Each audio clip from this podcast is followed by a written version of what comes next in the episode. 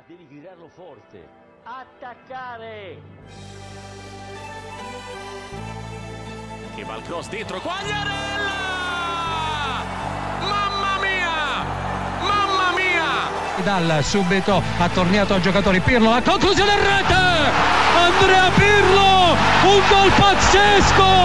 Con Karajan! La decide lui! La decide il numero 21 con un diagonale impressionante!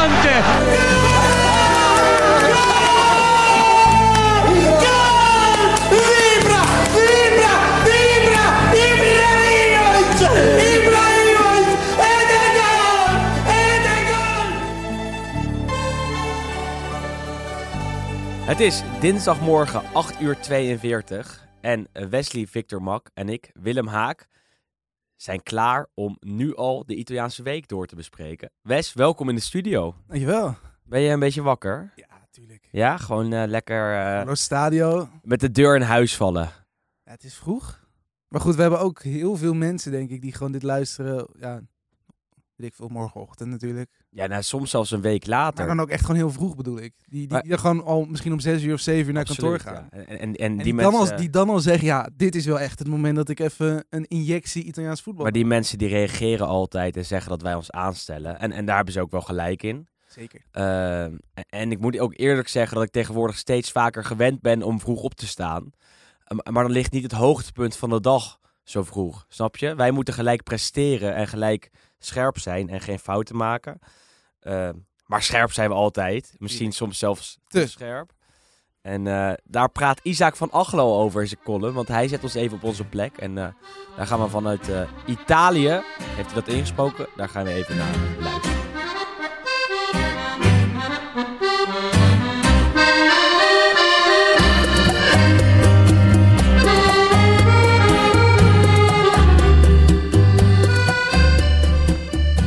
Buongiorno amici sportivi.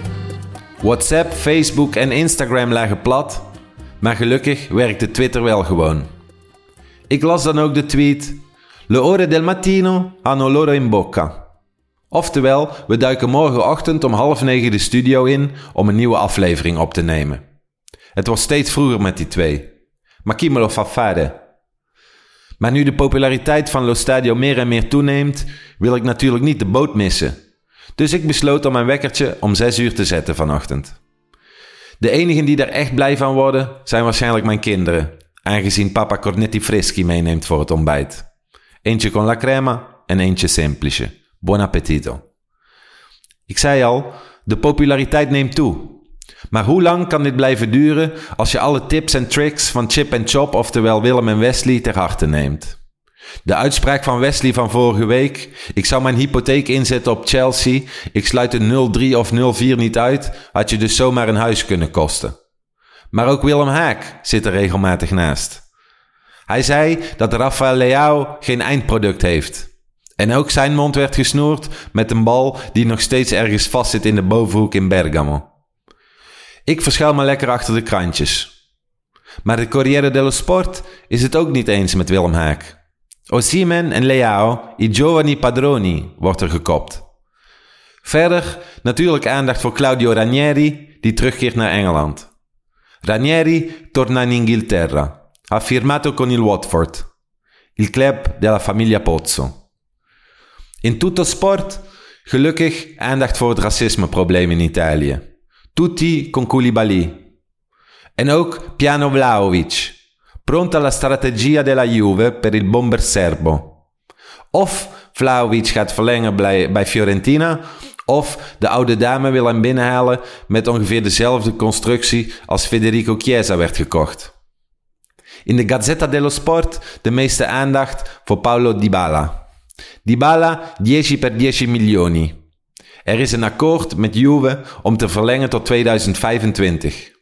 Met de te verdienen bonussen zal hij in de dubbele cijfers terechtkomen en wordt hij de best betaalde speler samen met Matthijs de Ligt. En ook Inter op de voorpagina, met wederom een Nederlandse connectie. Inter, preso Onana, Handa resiste. De doelman van Ajax zou ja hebben gezegd en in de zomer naar, naar Milaan komen. Zoals altijd gedurende de interlandbreek weinig spectaculairs in de krantjes. Dus dan moet het spektakel maar eens van mij afkomen. Ik wil nu ook niet achterblijven met een voorspellingje. Anders is er nooit iets waar jullie mij op kunnen pakken. Dus ik zeg dat Napoli tot het einde van het seizoen blijft meedoen om de Scudetto. En dat, ondanks dat ze tijdens de periode van de Afrika Cup moeite gaan krijgen met de afwezigheid van enkele kolossen. Mi fido di Luciano Spalletti. Dus, nu zal Napoli waarschijnlijk de eerstvolgende uitwedstrijd wel verliezen. Zoals Mourinho zei tegen Grande Spallettone op Dazon. Ma che vuoi vincere tutte le partite? Ma secondo me perdi la prossima partita, fuori casa. Ja, dan wacht José op Luciano in het Olimpico. Ci sarò. We gaan het zien. Alla prossima.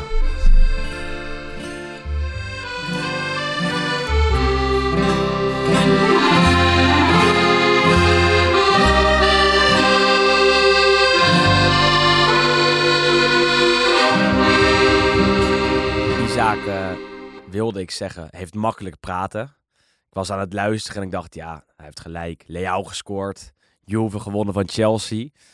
Maar ja, als hij zegt dat Napoli eh, kampioen gaat worden, dan hebben we ook wat om eh, hem op af te straffen aan het einde van het seizoen.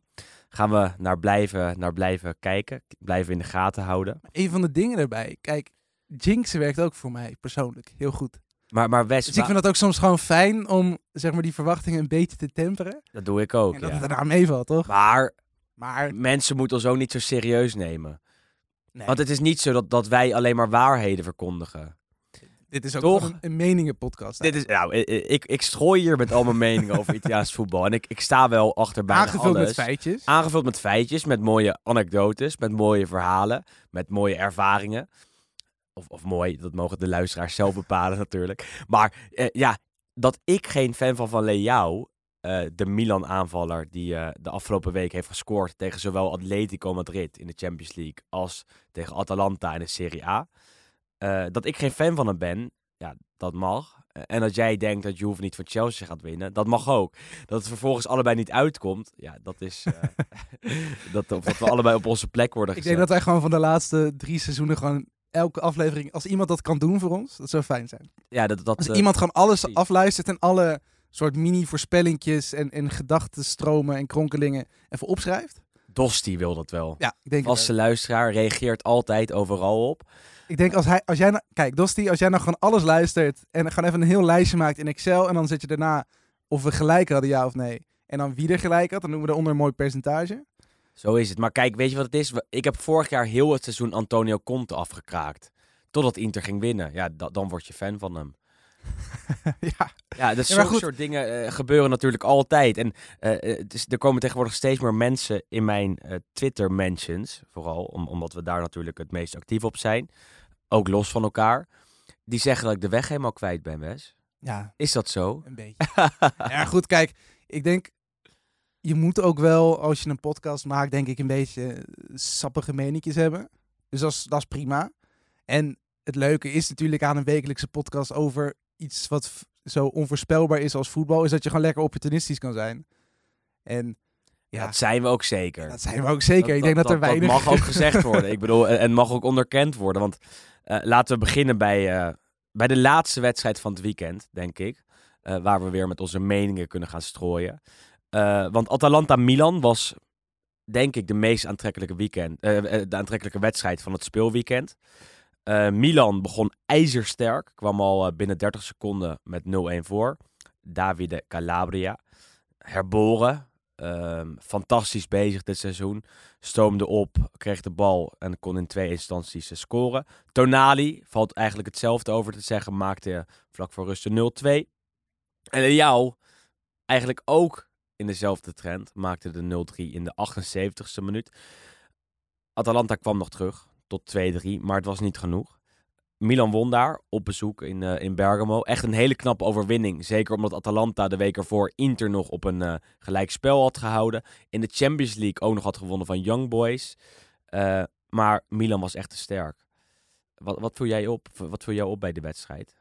Nou, eigenlijk sowieso dat hoe Milan eigenlijk sinds nou, twee jaar geleden is gegroeid. Ehm, dat het ook gewoon dit soort wedstrijden met veel meer vertrouwen ingaat, al gewoon van tevoren. Eh, want de laatste keer dat ze elkaar troffen in Bergen was natuurlijk de laatste wedstrijd van vorig seizoen. Eh, en toen stond natuurlijk wel maar op zich niet heel veel druk meer op gevoelsmatig. Misschien jawel. voor Milan wel. Want als ze, als ze hadden verloren, waren ze de Champions League niet ingegaan. Bijna zeker, dacht ik. Als Napoli, kijk, als Napoli goed, maar- en Juve hadden gewonnen, ja, was Milan de. Champions League niet ingegaan. En Ja. dat was best wel een reëel maar, scenario. nee, maar gelijkspel was toen al voldoende, geloof ik. ja, maar ze dat was moesten het wel presteren, ja. Ja, nee, natuurlijk. Maar dus goed, dat was misschien niet het beste eikpunt. Maar ik denk het betere eikpunt. Daar had ik op Twitter ook eventjes een vergelijking mee gemaakt. Dat was natuurlijk de meest recente daarvoor. En dat was 5-0. Dat die, die twee ploegen elkaar tegenkwamen.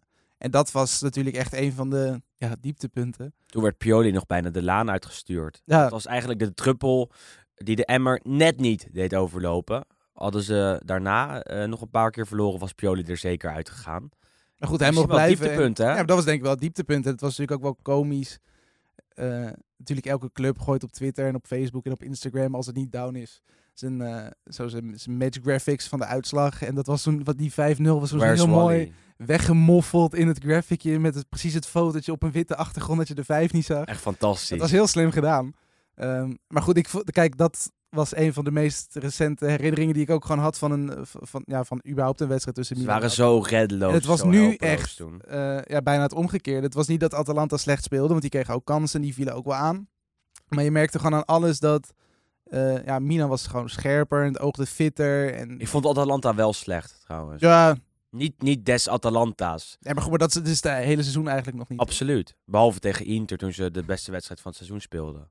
Denk ik. Zou je altijd zien. ja, nee, ja, maar zo bedoel ik het niet. Maar dat is de enige wedstrijd waarin ik heb gedacht eh, dat Atalanta nog het niveau haalde van vorig seizoen. En dat was nu tegen Milan absoluut niet. Komt ook door Milan, hè? Eh, want, want Milan is defen- defensief meer solide dan Inter. Dat zie je aan alles. Ehm, en dat zag, zag je vanaf minuut 1 dat zij iets meer de wil kunnen opleggen aan de tegenstander dan, dan heel veel andere ploegen in de Serie A. Atalanta kwam er niet aan te pas. Milan viel aan. Milan verdedigde goed. Zapata gaat altijd een kans krijgen. Atalanta gaat altijd, tegen wie ze ook spelen, kansen krijgen. Eh, en dan is het zaak om eh, een goede keeper op doel te hebben. Eh, of eh, Atalanta toch ehm, kleinere kansen te laten creëren. In plaats van vrij voor de keeper te laten komen. En dat lukte Milan goed. En eh, de keren dat ze er dan uitkwamen, waren ze scherp, waren ze goed, waren ze gevaarlijk. Niet alleen door de aanvallers, ook met Theo die steeds vaker opstoomt. Calabria, al gezegd, die bezig is aan het beste seizoen uit zijn carrière tot nu toe. In navolging van een goed vorig seizoen overigens. Als aanvoerder nu zelfs. Aanvoerder zelfs. ehm, zat ehm, even bij de nationale ploeg ook. Ja. Volgens mij niet meer nu, omdat hij een, een pijntje heeft. Ja, dus vorige keer zat hij erbij en toen was hij, viel hij volgens mij af met een blessure. Ja, En hij speelde nu sindsdien goed, dus ik neem aan dat hij er volgende keer... er Zit er nu volgens mij aankomende interlandperiode niet bij. Maar eh, ja, hij doet het heel goed. En dat is natuurlijk ook, een, eh, als je het nog even vergelijkt met... Jawel, die- eh, wel hij is erbij als opvolger van Toloi, die geblesseerd Ja, is. Als ja. vervanger van hem. Terecht ook. Dan zeker terecht. Ehm, maar goed, wat ik wilde zeggen, die 5-0 van vorige keer, dat was ook... mm, Ja, naar de hand was er kritiek, want toen was volgens mij ook de, de verjaardag van Calabria. Die ging toen nog een disco in, samen met Leao onder andere. En die werd natuurlijk gefotografeerd dat ze in de late uurtjes aan het dansen waren. En daar kwam natuurlijk weer kritiek op, ook vanuit de, de Milan fanbase. Zeiden van, ja, je verliest met 5-0 van Atalanta. Hoe kun je nu nog vrolijk een dansje wagen? Ook meer dan terecht. Nu was er ook een feestje. Nou, nu was er een ander feestje, maar met Calabria en Leo als hoofdrolspelers. Ja, en nu aan de goede, op, ja, in de goede zin maar, van het en, en na afloop ook met van, van Slatan Ibrahimovic. Ook Die, nog die avond nog zijn, zijn feestje vierde waar eh Donnarumma ook bij aanwezig was. Ja, er waren best wel wat bijzondere figuren. Ik zag ook eh, onze oude Juventus-vriend, Luciano Moggi. Die was er ook, Die was ja. er ook, ja. Galliani was er ook. Galliani. Nog vrienden van, het, eh, Mooi man. van, het, van de oude stempel. En maar om nog even terug te komen over Leao, want het is natuurlijk wel eh, ja, opvallend dat hij nadat wij in Lo Stadio toch weer een beetje negatief waren. Het Lo Stadio effect. Maar ik wil even eh, verduidelijken wat ik over hem heb, gezegd. Kijk, in zo'n zo'n zo'n quote dingetje wordt het natuurlijk altijd iets aangepast. Ik heb vorige week volgens mij gezegd dat ik hem een goede voetballer vind, maar dat hij geen eindproduct heeft. Dat hij vaak te inefficiënt is. Eh, toen speelde hij goed tegen Atletico. Hij scoorde, eh, had een mooie omhaal eh, onderkant lat. Wat buitenspel was trouwens, maar goed. Toen kreeg ik er al van veel mensen over te horen dat mijn mening over Leao maar moest worden aangepast. Na één wedstrijd, ja, dat- zo opportunistisch ben ik ook weer niet. Nu scoorde hij tegen Atalanta. Fantastische goal. Speelde ook heel goed, hè. Ehm, niemand in de Serie A dribbelde meer eh, spelers voorbij dan Leao. 17 keer.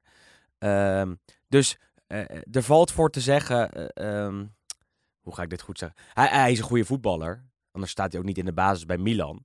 Alleen ik vind dat hij wat efficiënter Ik moet vind dat er nog worden. steeds wel ruimte voor verbetering is. Ja, maar dat Nee maar, iedereen. nee, maar, nee, maar Alleen hij is, hij is bezig aan een, een goed seizoen. Alleen ik vind hem een beetje frustrerend, omdat hij vaak in goede posities komt. Ofwel om te scoren, ofwel om een assist af te leveren. eh, en dat niet doet.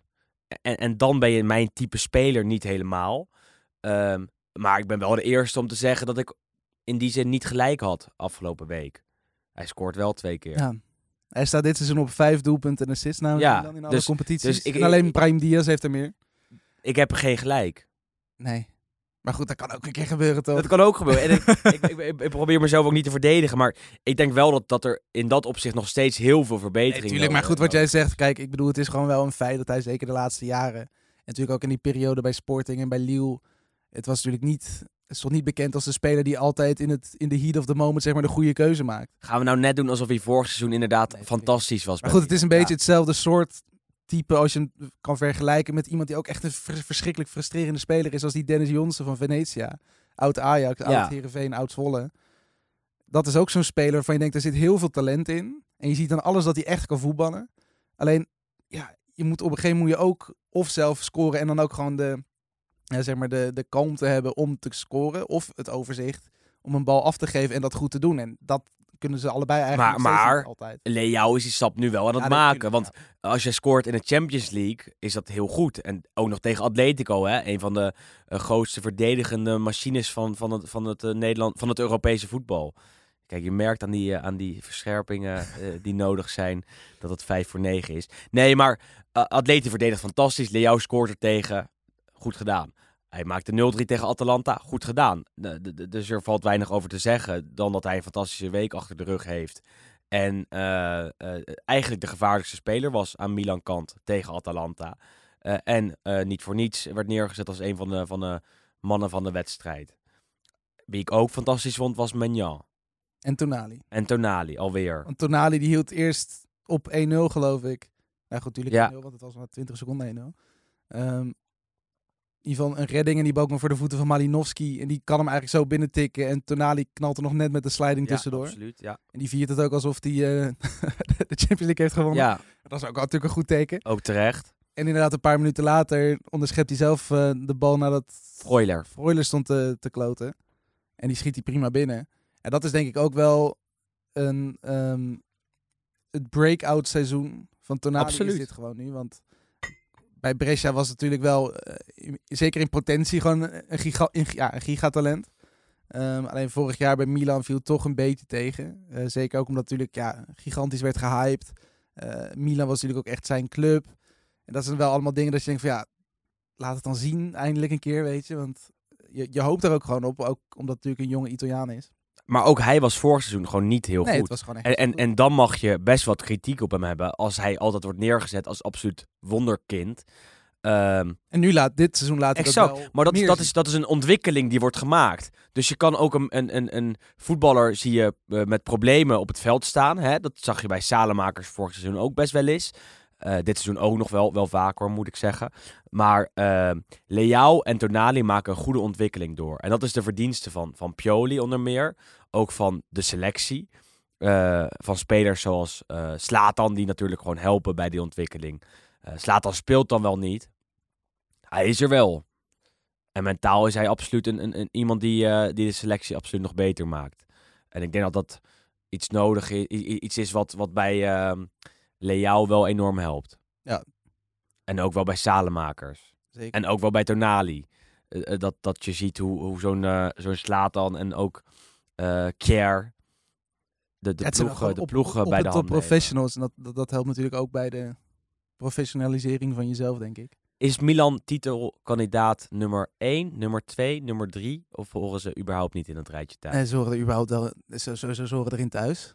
Ehm, een nummer erop plakken vind ik nog wel wat lastig. Maar ook even iets waar ik de fouten mee gegaan. Want ik zei natuurlijk aan het begin van het seizoen... Ja, als Ibrahimovic en Giroud er niet zijn... zie ik niemand die doelpunten gaat maken. En intussen hebben volgens mij 20 spelers gescoord daar. Die, wat is het? Diaz, Leao, Theo, Rebic, Tonali, Calabria, Maldini. Ja, Ik zei, ik, die hebben twee spelers die kunnen scoren.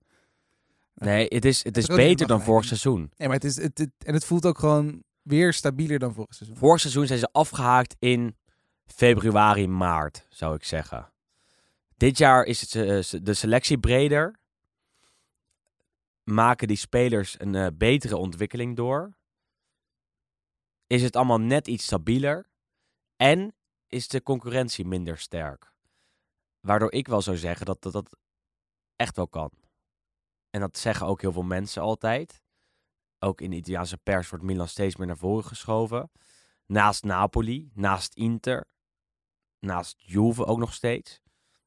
Maar dat is wel het rijtje, hè? Ja, maar het is denk ik ook, vorig seizoen zijn ze natuurlijk ook een beetje afgehaakt dat ze die Europese verplichting misschien nog hadden. En je hebt nu Ja. natuurlijk ook nog niet echt een topstart gehad qua punten misschien. In, Maar nu hebben ze in- de in. Champions League. Ja, ze, ja het, het zou een zegen voor ze zijn om uit te worden geschakeld in de Champions League. En überhaupt vierde te worden in de pool met Porto, eh, Liverpool en Atleti. Eh, op dit moment zijn ze hard op weg. Dus, nou, het was voor Inter vorig jaar een, een, een, een, fijne bijkomstigheid van een negatief iets. ja, Dat ze- natuurlijk. Dat ze na de winter Ja. geen Europees voetbal meer hadden. Dat ze de volle focus konden, konden leggen op de Serie A. En daardoor eh, meer wonnen dan. Ja, gevoelsmatig werkt het altijd wel een beetje op die manier, toch? Ja, zeker. Je het, tenminste, ja, je hebt natuurlijk altijd uitzonderingen. Je hebt gewoon minder wedstrijden. gebeurt het niet vaak dat de ploeg die de Champions League wint, of in ieder geval die heel ver komt in de Champions League, dat die ook nationaal ja, kampioen worden en of een beker winnen. Absoluut. Dus Milan titelkandidaat. Eh, wij zeggen allebei ja. En dan gaan we de komende weken in de gaten houden of ze dat echt gaan doen. Eh, eerder op zondagavond won Napoli met 1-2 bij Fiorentina. We gaan gewoon in de, in de omgekeerde Ja, richting terug. Ehm, en ook dat was een mooie wedstrijd. Dachten we ook al van tevoren.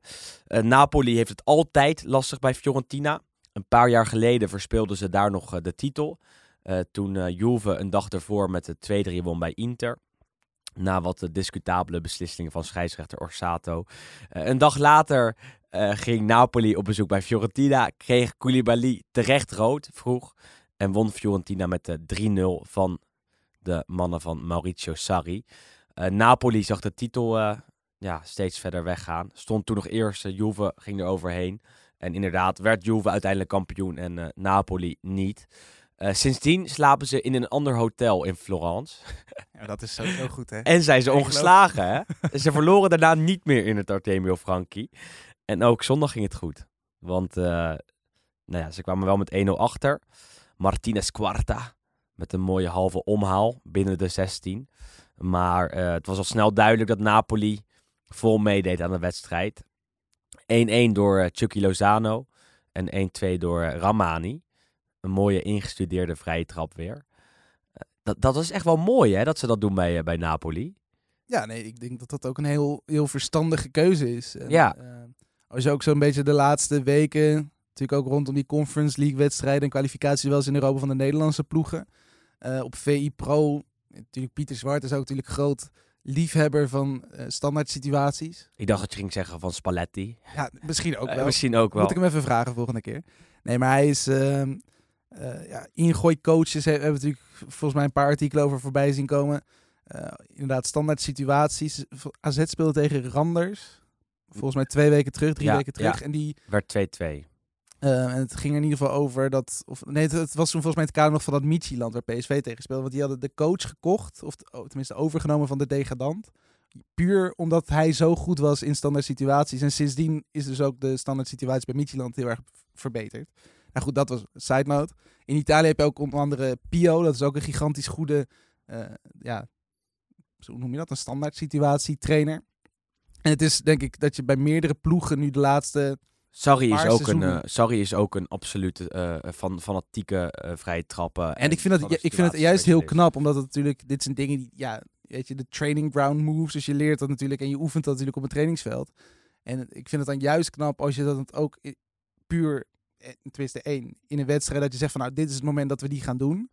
Vervolgens dat de uitvoering perfect is. En dan uiteindelijk ook nog dat je eruit scoort. En Maar blijkt nog de winnende te zijn. Oké, ik vind dat heel, heel knap. En het is... eh, er moet een soort volleybalhandje bij zijn. ja, bij volleybal doen ze is op een gegeven moment is dat eh, afgesproken. Ja, toch? ze doen een, doen, doen een soort 7 of zo volgens mij bij volleybal. We doen nu variant 7. Dat moest hier ook bijna zijn, want het was perfect, zoals je zei. Eh Zielinski ging achter de bal staan en Insigne. Twee rechtspoten. Eh, en de bal was aan de rechterkant. Vervolgens ging Zielinski diep eh, langs de muur, maar kreeg de bal niet van Insigne. Het leek net alsof het allemaal aan het mislukken was. Zielinski komt terug en die krult hem met links alsnog het 16 meter gebied in. Eh, en de bal wordt vervolgens ingekopt door, door Ramani. Wat opvallend is, is dat Zielinski een rechtspoot is. En dat hij de vrije Ja, trap dus met heel goed is. tweebenig ook. Hè? Super, maar wat Spalletti na afloop zei... eh, we hebben deze variant afgekeken van Borussia Dortmund. Want dat filmpje werd tegelijk ja, naast exact. gezet. Ja. Het was En, het hetzelfde. was exact dezelfde. En eh, eh, wij vonden dat een goede variant. Want bij de tegenstander verwacht men niet dat een rechtspoot die vrije trap met links gaat nemen. Ehm, ja, dat, dat is ook niet Logisch, logisch. ja. En dat deed hij wel, legde hem perfect neer. Het was, het was 1-2. En En toen bij Dortmund waren het Royce en Guerrero, denk ik. Ja. nou ja, maar Guerrero is een, eh, Dat is een linkspoot. een linkspoot. Dus zij had het wel. Oh, exact. Zij dat al wel. nee, Dat was dan een goede toevoeging van, eh, van Napoli.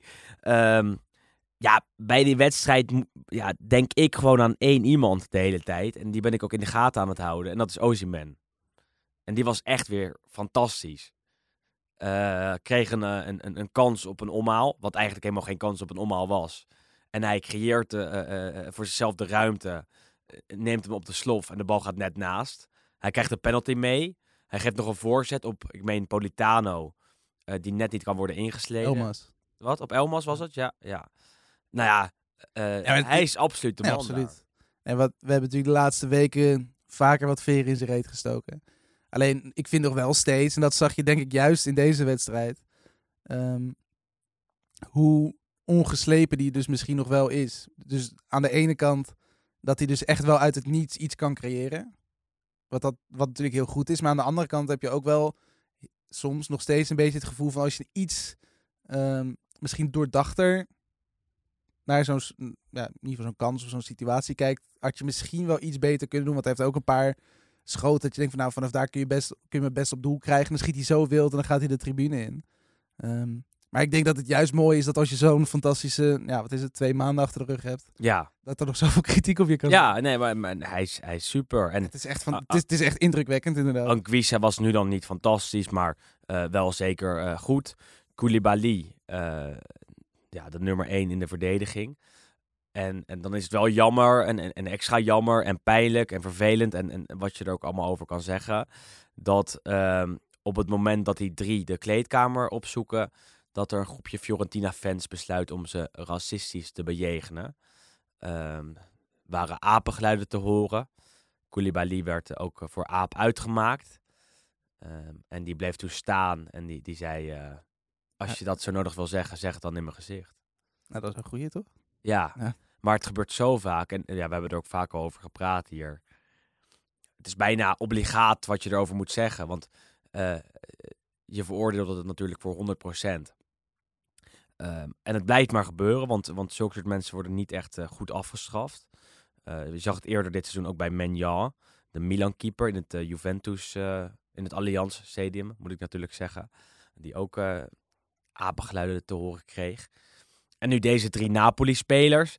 Fiorentina zei dat ze de daders gaan opzoeken. De burgemeester van Florence mengde zich al in de discussie.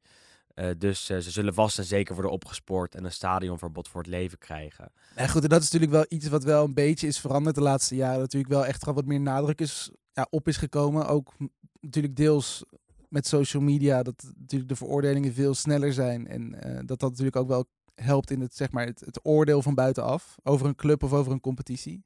Dus dat is op zich wel natuurlijk een positieve zaak. Ehm, alleen het verschil, denk ik, of tenminste iets wat waar juist een hele grote rol kan spelen, wat nog wel misschien wat onderschat wordt, is natuurlijk in nieuwere stadions. Dus bijvoorbeeld in het Juventus Stadium. ehm, de videosurveillance is daar gewoon veel beter. Dus het feit dat die fan werd letterlijk binnen 24 uur eerst al door dat hij zelf op Telegram eh, heel trots vertelde dat hij Menjan had, eh, racistisch had bejegend. Dus hij was sowieso via social media was hij al gevonden. Maar ook met de camera's in het stadion was hij binnen 24 uur, wisten ze wie het was. Hebben ze alles eh, gedaan om hem, ja, in ieder geval bij ze, de fanclub van Juve is hij gelijk uitgezet. En hij heeft een, een stadionverbod gekregen. Alleen dat is natuurlijk wel iets wat in de kleinere stadions, met alle respect, ja, iets, de, de iets minder moderne stadions wat lastiger zal zijn. Maar je mag toch hopen dat ehm, ja, een van de redenen waarom je juist een stadion zou moeten vernieuwen, of in ieder geval die nieuwste videotechnieken moet installeren, is om dit soort dingen tegen te gaan. Want het is belachelijk dat wij nu, ja, dit is het vierde seizoen, en dit is echt misschien al de tiende keer dat we het erover moeten hebben. En Ja, het is kijk. ook gewoon veel vaker dan in andere landen en competities. Het voelt heel erg alsof wij alles al erover gezegd hebben. Maar dat, dat, dat voelt voor ons zo en dat is super makkelijk om te zeggen. Want, want de, de mensen die er last van hebben, eh, en dan in dit geval Koulibaly, Osimhen en Anguissa, ja, die- die, die dragen weer een nieuw litteken met zich mee. En, en daar moet echt tegen worden opgetreden. En dat gebeurt natuurlijk niet op een efficiënte manier als je het eh, in eh, vier seizoenen en, en eigenlijk eh, in de afgelopen honderd jaar praktisch in het Italiaanse voetbal zo vaak ziet gebeuren. Ehm ja, het blijft gewoon het gebeurt ook nog vaak genoeg bij Verona en bij Lazio, natuurlijk. weet ik wat allemaal. Het blijft in die zin blijft natuurlijk ook gewoon een cultureel probleem. Absoluut. Ehm, en ook gewoon een beetje een, ja, je kan je nog de apenschilderijen herinneren. maar het is als, gewoon een beetje- vorm van. Wat was ook weer als artefact om te laten zien dat racisme niet thuis hoort ja, in de Italiaanse voetbalstadions. Wat was het blind en doof en niet Ja, op of zo? Iedereen is geel, groen of paars of weet ik wat was het. Ja. Ja, goed, kijk, het, het ding is natuurlijk, en dat hebben we vorig jaar volgens mij eh, goed benoemd, of twee jaar terug toen inderdaad rondom die actie. Je hebt in Italië het mooie woord ignoranza, gewoon een beetje de onwetendheid, die niet per se altijd negatief is. eh, ja, er ligt niet per se iets negatiefs aan tegen grondslag, maar het is wel gewoon kwalijk, omdat je niet weet hoe je je in iemand anders moet eh, verplaatsen. En dat is natuurlijk wel echt een, het is niet voor niks een Italiaans woord. Eh, Nee. Dat zegt wel genoeg. En het, het positieve is dan wel in die zin dat nu, onder andere door social media, maar ook doordat spelers het gevoel hebben veel meer een stem te hebben. En misschien ook met ja, buitenlandse eigenaren die natuurlijk ook vanuit Amerikaans Nou, perspectief en, en Koulibaly is een voorvechter. Ja, nee, absoluut. Maar hij is natuurlijk een van de spelers die het nu al een paar keer is overkomen de laatste seizoenen. Ehm, Bij dus Inter is sowieso heel goed dat dat. eh, ja, nee, bij Inter was het natuurlijk toen geweest. En dat over dat Ignoranza, toen de wedstrijd daarna volgens mij gingen ze in Napels allemaal met Koulibaly-maskers en hadden zichzelf Ja. een soort van zwarte Piet geroetverfd. En Ja, dat, dat je ook- dan ook dacht van, nou, dat is dan ook niet echt helemaal Nee. slim. Blackface om eh Koulibaly te, te steunen. Maar goed, ja, het is... eh, Je, je mag hopen dat inderdaad de bewustwording, zeker ook onder de jongere generaties, dat dat wel op een gegeven moment zo de oudere, echte racisten, die het wel echt zijn, zeg maar. Dat dat een beetje, ja... ja er dat, dat is. het Maar ja, goed, uitband. Maar ja, dat, dus dat Kwestie van jaren. Ja, precies. Kwestie van jaren, misschien wel decennia. En hoe dan ook, won Napoli met 1-2 bij Fiorentina. 21 punten uit 7 duels. Eh, We kunnen het elke week gaan zeggen, maar ja, eh, Isaac heeft het al gedaan. Titelkandidaat nummer 1 op dit moment. Op dit moment zeker. Ik bedoel, ze winnen alles. Het is solide, het is goed. Het is scherp, het is compleet. En nu het- wachten tot januari. Ja, maar het doet een beetje denken aan wat 2017, 18, dat was dat seizoen dat ze dus verloren uiteindelijk bij Fiorentina, geloof ik. Ja, Ehm, toen onder Sarri wonnen ze de eerste acht.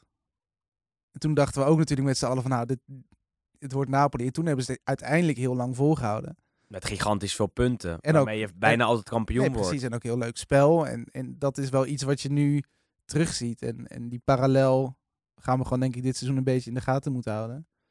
Spalletti eh, is de nummer 1. Ook, Ja. eh, ook zo genoemd door eh José Mourinho.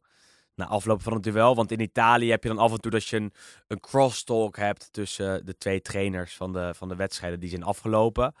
Eh, of twee van de vier trainers. En eh, dit keer was het de beurt aan Mourinho en Spalletti. Die, eh, ja, die, die interviews werden met elkaar afgewisseld. En Spalletti eh, en eh, Mourinho hadden even een mooi onderrondje met elkaar. Waarbij Mourinho zei, eh, wat ga je dan doen? Ga je ze allemaal winnen? Want eh, dat is niet de bedoeling. Laten we afspreken dat je de volgende uitwedstrijd verliest. Nou ja, dat is eh, uit bij Roma. Roma-Napoli, na de interlandbreak. Heb ik zin in. Dat wordt een mooie, mooie, mooi duel. Spalletti en Mourinho overigens geen, eh, geen echte vrienden. Want toen Mourinho bij Inter zat, was Spalletti trainer bij Roma. En toen botsten ze nogal, nogal vaak met elkaar. Even de andere potjes doen, zou ik zeggen. Ja, we zijn er nou toch, hè? Toch? Ja. Ik bedoel, al een half uurtje bezig. Of misschien wel langer, maar goed. Eh Cagliari Venezia, 1-1. Jouw, eh Mijn clubpie. jouw clubpie. Nee, de laatste minuut, maar wel, wel meer dan terecht, denk ik. Eh Cagliari een beetje het probleem wat ze het hele seizoen al hebben, dat die bij Vlagen heel goed spelen. En dan bij Vlagen verschrikkelijk. Ehm, en ze hadden nu het goede bewaard voor de eerste helft, waarin ze op voorsprong kwamen via Balde. Eh goede actie weer van Marien, die een van, toch wel een van de uitblinkers is dit seizoen bij Ja. Cagliari. Eh, ook gewoon puur statistisch gezien qua kansen die hij creëert. Dat is een van de beste, eigenlijk sowieso sinds zijn debuut hadden volgens mij alleen Luis Alberto, ha uh, Hakan Çalhanoğlu en Ruslan Malinovski meer kansen gekeerd dan Ras van Marien, wat eigenlijk natuurlijk bizar is. Ehm, dus die waren in de eerste helft goed, tweede helft was Venezia veel beter. En uiteindelijk scoorde die pas in de, in de extra tijd via Gianluca Busio, die Amerikaanse jongen, die we al aardig wat eh, lof hebben toegezongen. Op assist van eh, de Belgische Daan Heijmans. Dus... Weer in de reet hebben gestoken. Nee, maar het was eh, eh, een, een belangrijk punt, denk ik. Ja, en, en, en knap ook. Maar eh, Uiteindelijk. kijk, ik kijk hierbij gewoon vol frustratie naar Cagliari. Ja. Dat is mijn main, main punt uit dit duel. Waarbij ze echt prima spelers op het veld hebben, gestaan, hebben, hebben staan. die goed genoeg zijn om in de middenmoot mee te draaien. En toch lukt het elke keer niet. Ehm, dus dan vind ik het knap dat, dat, dat eh Venetië daar een punt pakt. En goed ook. En leuk. Eh, hè, dat ze niet eh, helemaal onderaan blijven bungelen. Maar ja, dat doet Cagliari wel dan voor ze. Want die bakken er echt helemaal niks van dit jaar. En die staan nu helemaal laatste. Ja, en, en Mazzari gaat eruit vliegen. Natuurlijk. Die die gaat het op deze manier niet volhouden. Want er is geen echt shock-effect gekomen. Was, was er één wedstrijd hè, op bezoek bij Lazio. Maar, maar daarna gewoon niks meer gepresteerd. Ehm, en dan kijk je naar, naar het team. En dan hebben ze met Cranjo een goede keeper. Marien, zeg je net, is, is, is echt eh, bezig aan een prima seizoen. Nandes, heb ik vaak over gezegd dat hij goed is. En ja, dit seizoen nog niet, nog niet heel sterk. Maar dat, dat moet Maar er wel uit kunnen komen. Diego Godin loopt er nog, Joao Pedro, Ja. Balde. João Pedro. eh ja, Balde is, is natuurlijk een verhaal op zich. Want die is de ene wedstrijd fantastisch. En de andere bakt hij er niks van. Maar ja, nu wel al gescoord tegen Lazio en ook weer tegen, eh, tegen Venetia nu. Dus ja, eh, het moet toch kunnen daar. Nou, ik denk dat En het ook, nee, maar ook daar is het gewoon het, het Fiorentina-probleem. Zet er een goede trainer neer Ja. en geef die even iets langer dan drie weken. En volgens mij ben je dan echt veel verder. Maar ja, Bizar dat zij Ranieri niet hebben gehaald. ja bijvoorbeeld. Toch? Ik bedoel, in de, in de zomer was Ranieri eh, beschikbaar. Ging weg bij Sampdoria. Eh, die was voor Cagliari fantastisch geweest. Echt een mooie, een mooi, mooie huwelijk was dat geweest. Gingen ze niet voor. En nou zit uh, Dilly Ding, Dilly Dong zit weer in, eh, in Engeland. Ja, bij Watford. Ehm, en niet bij Cagliari. Waar ze toen ook al in de zomer erover nadachten om Semplici de laan uit te sturen. In die zin hebben ze dat eh, te laat gedaan. En eh, te laat gedaan. En toen was er niemand meer beschikbaar. Behalve Mazzari. Nou ja. Wie weet wordt het nog wat, hè? Ik bedoel, eh, je weet het nooit met ons. Salernitana won voor het eerst dit seizoen.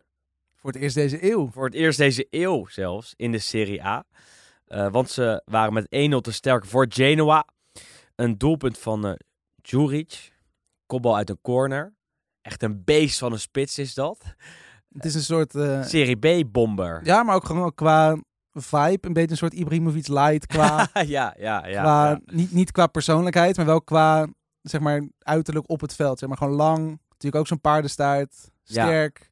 Kleunt met- overal in. Strooit met heel veel elleboogjes altijd. En eh, ja, Genoa ook in de gevarenzone op deze manier. Want als je gaat verliezen bij Salernitana, wat eigenlijk een eh, vrijwel zekere overwinning is voor de meeste Serie A-ploegen, dan eh, ga je het moeilijk krijgen. En dat zie je ook op de ranglijst, waar zij eh, onderaan te vinden zijn eh, op de zestiende plek.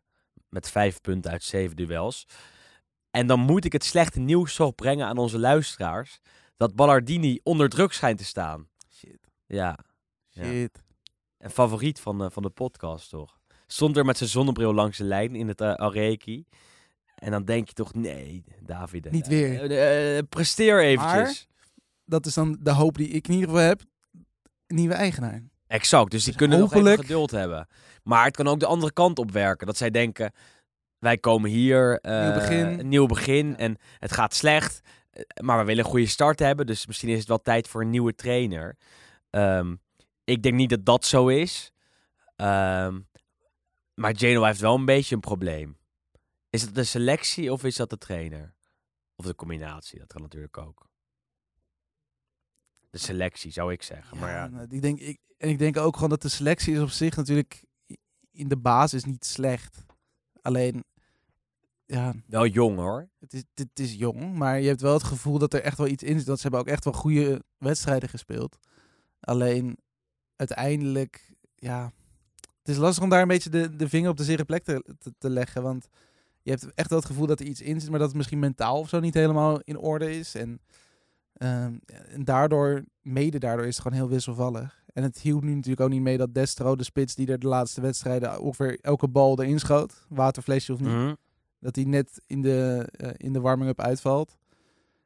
En dan heb met, je met Bianchi en Calon volgens. Flavio Bianchi en eh, ja, nou goed, kijk, het is Dat dus is niet dat- fantastisch. en dat is natuurlijk gewoon wel een beetje het probleem dat meerdere ploegen dit seizoen wel hebben. Dat de breedte van de selectie uiteindelijk sowieso natuurlijk de doorslag geeft. Maar dat je nu al heel vroeg in het seizoen ziet dat die breedte er of niet is, of kwalitatief ge- gewoon niet ge- goed genoeg is. En dat is denk ik bij Genoa zeker het geval. Dat op het moment dat inderdaad een, je, je nummer 9 in de vorm van Destro uitvalt, dat er achter gewoon vrij weinig Pandev. kwaliteit Maar die speelt ja, niet meer voor 90 minuten. en dat is natuurlijk ook weer een, een, ja, in zijn geval een leeftijdsprobleempje. Ja, die viel in nog in de 73ste minuut, maar eh, kon het niet meer redden.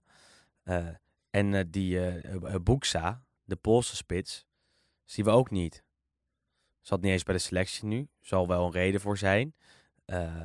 Maar het is nog niet een exotische verrassing zoals Piontek dat was een paar seizoenen geleden. Of Shomurodov dat was vorig seizoen. Ehm, dus ja, dat is toch jammer, want daar rekenen ze bij Genoa toch altijd wel een beetje op. Dat ze iemand halen die relatief onbekend is en die dan laat zien in, het, eh in het Marassi. Tot nu toe is dat niet het geval. Ehm, al speelt Calon aardig. ehm, hebben we eh, het al over gehad eerder dit, dit seizoen. Is een vluchteling en eh, ja, is een interessante speler, maar geen absolute nummer 9 die Genoa gaat redden. En dat zie je ook op de ranglijst op dit moment. En Pandev, zelfs Pandev doet dat dus ook niet. Eh, later op de, op de zaterdag gingen we even wat eten pakken, een koffietje. En lekker zitten voor de Derby della Mole. Torino-Juve. Toro-Juve. Ja, het was niet een fantastische wedstrijd. Nee, het was wel spannend. Het was wel Ja, spannend. is wel spannend. Nee, de eerste helft. nou goed, sowieso Juve natuurlijk afgelopen week toch vrij verrassend, in ieder geval voor mij persoonlijk, eh, gewonnen van Chelsea. Niet alleen voor jou hoor. En mede ook door de manier waarop ze speelden, want ze begonnen eigenlijk aan die wedstrijd ehm, weer in een soort nieuwe eh, tactische formatie met een nieuw spelidee. Dus gewoon volledig zonder spits. Natuurlijk ook mede doordat en Morata en Dybala geblesseerd waren. Ehm, dat werkte toen. Ja, 1-0 gewonnen van Chelsea. Eh, tegen Torino zette Allegri Moiskin dan weer terug in de spits. En verder was wel redelijk hetzelfde elftal. Quadrado op de bank. ehm, en Bonucci op de bank. De lichte Chiellini als, eh, als centrum eh, achterin. En de eerste helft was eigenlijk mede doordat eh Moiskin heel veel moeite heeft om een bal vast te houden, kwam Juve er eigenlijk niet zelf uit. Dus lag de bal de hele tijd bij Torino. En dat was natuurlijk wel Dat kunnen ze niet. Kijk, dat is natuurlijk het voordeel dat je dan tegen Torino speelt. Dat dat natuurlijk in balbezit een vrij matige ploeg is. Dus uiteindelijk kwam er niet heel veel gevaar uit. Ehm, wel een paar kopkantjes van eh Ju- Lukic geloof ik. Die kopte hem echt net naast. Dus er kwam wel iets van... eh, Ja, er waren mogelijkheden, maar niet echt kansen voor je gevoel. En toen in de rust eigenlijk pas, toen haalde Allegri gelijk weer af. En toen was het dus de tweede helft was dus een beetje de Chelsea-tactiek. Eh, de Chelsea-variant. Ehm, en dat ging dan uiteindelijk ging dat wel weer beter. Want toen zag je dat, dat Juve ook gewoon eh, de bal een beetje in de ploeg kon houden. En dan inderdaad zelf vanuit balbezit eh, dan wel wat, eh, wat kon doen. Maar het is wel ja, de meest Allegriaanse Juve-zegen, denk ik. Of tenminste sowieso te laat, ja, Dit seizoen. Dit seizoen sowieso. Maar denk ik gewoon Zoveel als is je... er ook nog niet gewonnen namelijk. Nee, maar, nee, Nee, maar het, het, voelt, het zo. voelt natuurlijk wel het gewoon niet heel goed zijn eigenlijk de hele wedstrijd. Eh, natuurlijk ook niet, zeker niet swingen, want dat is natuurlijk een van de kritiekpunten. Want ze, het was bij Ziggo Sport, Ronald de Boer en Bas van Veenendaal zaten daar volgens mij. En het was, nou, rust was 0-0. En het eerste wat, wat zij tegen elkaar zeiden, nou, het swingt nog niet. Ik van ja, maar ik bedoel, als je Allegri aanstelt, gaat het ook nooit swingen natuurlijk. Het gaat niet swingen bij Het Juve dit seizoen. Het gaat, ja. Dat was, dat, eh, het, het, eh, 100% zeker nee, van niet. Het plan was, onder Sarri en Pirlo gaat het swingen. En Nu- nu dat ze nu gewoon weer terug gaan. zakelijk Allegri is het zakelijk. Dus dat is natuurlijk ook dus gewoon misschien een beetje de, die verwachting die je ook op dat gebied misschien wat moet aanpassen. Maar bij Vlagen was in de tweede helft was het wel redelijk. En uiteindelijk, ja, goede actie van Chiesa naar Locatelli. Die sowieso ook wel echt knap bezig is voor zijn eerste seizoen in, eh, in Juventus. En die schoot uiteindelijk in minuut 86 de 1-0 binnen. En eh, ja, dat is dan wel het meest positieve, denk ik. Want als je inderdaad ook tijdens de rust, ik zat eventjes wat historische data op te zoeken, ook gewoon omdat het zo slecht was bij Juve. Die hadden een, een paaszuiverheid van 70%. Dat was het laagste volgens mij in zes jaar. Ze hadden amper balbezit, nul schoten. Het was, ja, dat, was niet best. Vorig seizoen zei ik op dit punt dat ze zulke soort overwinningen gingen boeken. Dat dit de revival zou betekenen van Juventus. Maar daar kijk ik nu wel heel erg mee uit, eerlijk gezegd. Want toen was het voetbal toch nog op een andere manier misschien net iets beter. En, goed, en ja. nu, nu, kijk, dat het voetbal beter was, dat zegt niet zo heel veel. Maar eh, het plan leek al iets beter uit te komen, tenminste. Onder, zelfs onder Pirlo had ik dat idee dat, dat het wel iets meer ergens op leek dan, dan nu. Kan je daarmee eens zijn of niet echt? Nou, ik moet... Ik weet niet of ik het goed verwoord, maar het is. eh, eh, ehm, het is echt va te vaak te slecht nog. Om, om jij weet gewoon wat het plan van Pirlo was, omdat iemand die hele scriptie had vertaald. Maar ik weet ook wat het plan van Allegri is. En, en dat plan komt er nog niet echt heel goed uit. Nee. Nee, daar ben ik het mee eens. Ik denk ook, vorig seizoen op dit punt had Pier natuurlijk wel het voordeel dat de hele selectie zeg maar, beschikbaar had nog. Die heeft toen eigenlijk pas later in het seizoen veel Ja. blessures gehad. En Allegri zit natuurlijk nu al eigenlijk daarmee. En ja, het is denk ik sowieso lastig om die twee seizoenen te vergelijken natuurlijk. Want Pirlo kwam natuurlijk in als ja, coachende niemand eigenlijk. Met een kampioensploeg. Of tenminste geval een ploeg die net kampioen was geworden. Dus qua zelfvertrouwen zat dat op zich nog wel oké. Eh, Allegri, natuurlijk wel echt een goede coach. Krijgt nu een ploeg die afgelopen jaar eigenlijk klap op klap op klap heeft gekregen. Dus het, met het zelfvertrouwen zit het nu weer slecht. Dus het is, het is heel lastig om daar echt een parallel te trekken misschien. Maar dit is wel een van de wedstrijden waar- waaraan je wel weer ziet dat Allegri terug is bij Juve. En dat is denk ik wel ook gewoon sowieso voor de stabiliteit misschien wat, eh, wat beter. Eerste clean sheet sinds maart. En je ziet nu dat de laatste, tenminste de reeks die Juve nu neerzet, is dan op zich opeens wel weer goed. Want we hebben natuurlijk op Nee, een gegeven moment gedaan, zo. het is crisis in Turijn. Nadat ze natuurlijk die eerste paar wedstrijden niet wonnen. Maar uiteindelijk ben je nu alweer, wat is het, zes wedstrijden op rij ongeslagen waarvan je er vijf wint. Dus Dat is het gaat, zo. ook, het gaat ook wel weer snel de goede kant op, gelukkig. Er is maar- minder reden voor kritiek op dit moment. Maar het blijft Juve. En blijft dan blij- blijf je altijd eh, kritisch ernaar kijken. En een van de dingen die mij ook opviel trouwens, was... Je had het net over Zelinski, dat, die, ja, dat je praktisch niet ziet of die links of rechts is. Maar bij Juve heb je zoveel spelers die gewoon echt puur eenbenig zijn, dat het echt schokkend is. Want Alexandro doet niks met rechts, Nee. Danilo doet niks met links, Kulusevski doet niks met rechts, Bernardeschi doet niks met rechts. De, eigenlijk de enige spelers die echt gewoon een, ja, weten dat ze beide voeten mogen gebruiken zijn Locatelli en Chiesa. Ja, En ja, goed, en dan de licht achterin. ja. Maar dat, dat is ook een van de punten. En zeker op het moment dat het dan al niet lekker gaat in je spel. Dat het technisch zorgwekkend wordt. Dat het, het wordt gewoon technisch. Je ziet gewoon, ja, de spelers weten ook blijkbaar nog niet, nog steeds niet, na zoveel jaar met elkaar samen te hebben gespeeld, op welk been ze moeten inspelen. Ja. En dat zijn allemaal van die kleine slordigheidsfoutjes. En ja, je hoopt toch dat dat er snel uitgaat. Ze wonnen wel met 0-1. En eh, dat betekent dat ze gewoon de aansluiting weer vinden bij de Italiaanse top. Eh, gewoon weer mee gaan doen. En dat is geen verrassing. Maar de vraag is hoe lang en hoe goed en hoe ver ze komen. Eh, later op de avond, eh, om kwart voor negen, werden we verwend. Want Sassuolo-Inter was eh, een mooie wedstrijd. Sassuolo de hele eerste helft beter dan het Inter van Simone Inzaghi. Eh kwamen op 1-0 voor door Domenico Berardi. Interista. Ehm, ze kregen een penalty omdat Boga werd neergehaald gehaald door Skriniar. Boga, die eh, echt heel goed speelde. Berardi benutte die strafschop 1-0 dus.